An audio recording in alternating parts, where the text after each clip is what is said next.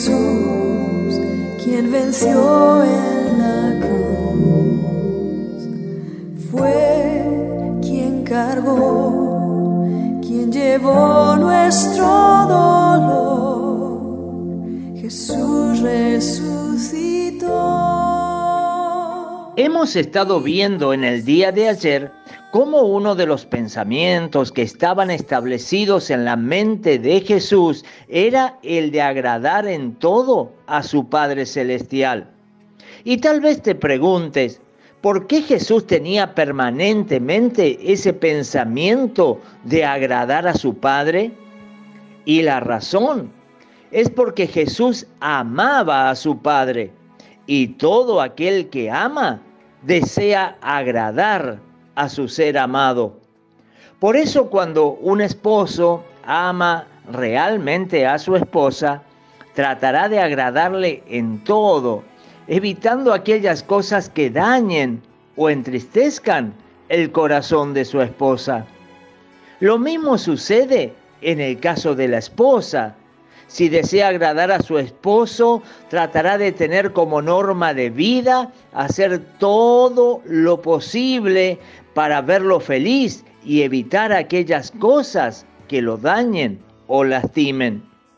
Este mismo principio lo deben tener también los padres, que deben hacer todo lo posible para que sus hijos crezcan y se desarrollen plenos y felices en el seno del hogar. Conozco muchos casos en donde en algunas veces ha sido el papá y otras veces la mamá que han abandonado el hogar y han destruido el nido de amor y contención que los pequeños necesitaban.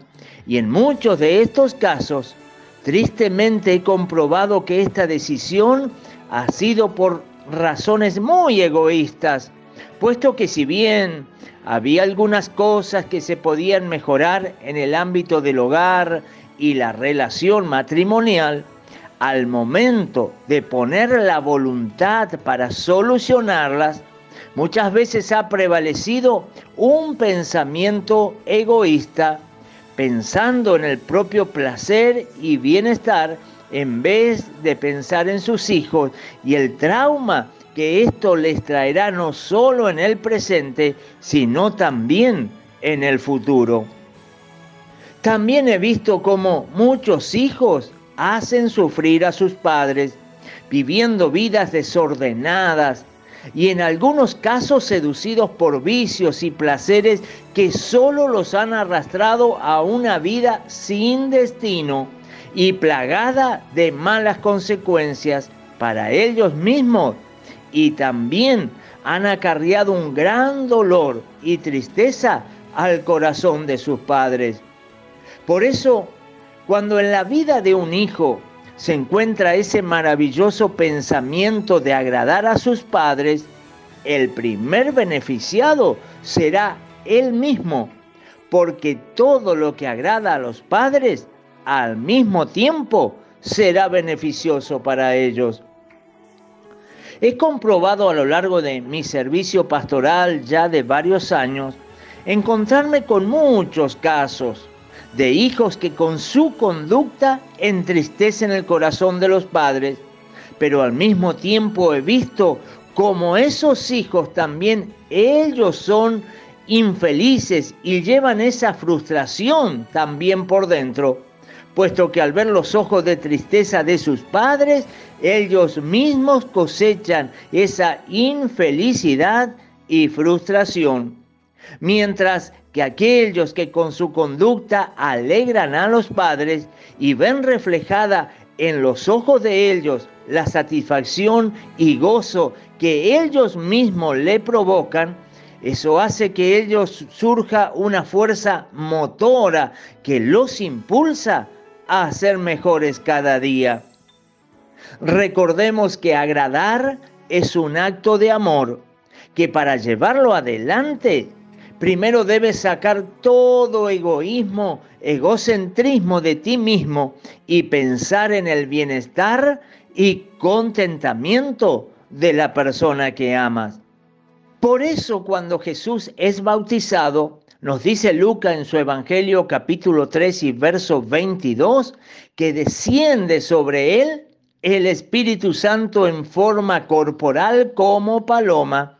Y vino una voz del cielo que decía, tú eres mi Hijo amado, en ti tengo complacencia.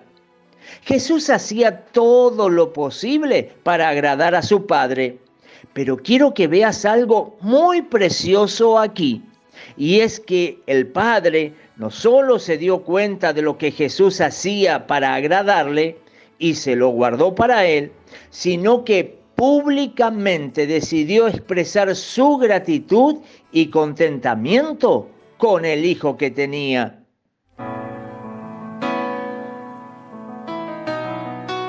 Por eso quisiera cerrar el devocional de este día diciéndole a las esposas que si Dios te ha bendecido con un esposo que hace todo lo posible por agradarte y hacerte feliz, no te quedes callada. Aprende de tu Padre Celestial y dile a tu esposo lo feliz que te hace que él tenga esa preciosa cualidad de estar pensando en agradarte. Lo mismo en el caso de aquellos esposos que tienen la dicha y la bendición de tener una esposa que piensa en agradarte. No te quedes callado. Díselo. En primer lugar, alaba a Dios por la esposa que tienes, pero también alábala a ella, porque ella también es digna de alabanza. Y a los padres que tienen hijos, que tratan de alegrarlos y tenerlos felices, también agradezcanle y aún alábenlo en presencia de otros, como hizo el Padre. Y también le digo a los hijos, aquellos que tienen padres que han hecho todo lo posible para darles un buen hogar, aún superando muchas tormentas, pero se han mantenido en el barco por amor a la familia y por amor a ustedes, para que sean felices. Deben también reconocerlos a sus padres, porque ellos también necesitan ser alabados y reconocidos por sus hijos. Y esto es algo muy bueno y que trae mucha honra al corazón de los padres. ¿Te imaginas un hogar donde todos los integrantes, en vez de estar pensando egoístamente, cada uno está pensando en agradar al otro? ¿Acaso no te gustaría tener un hogar así? Mañana Dios mediante nos encontramos. Que Dios te bendiga. Yo quiero enamorarme más de ti. Enséñame a amarte y a vivir Το φόρμα του έχω η τρούμερα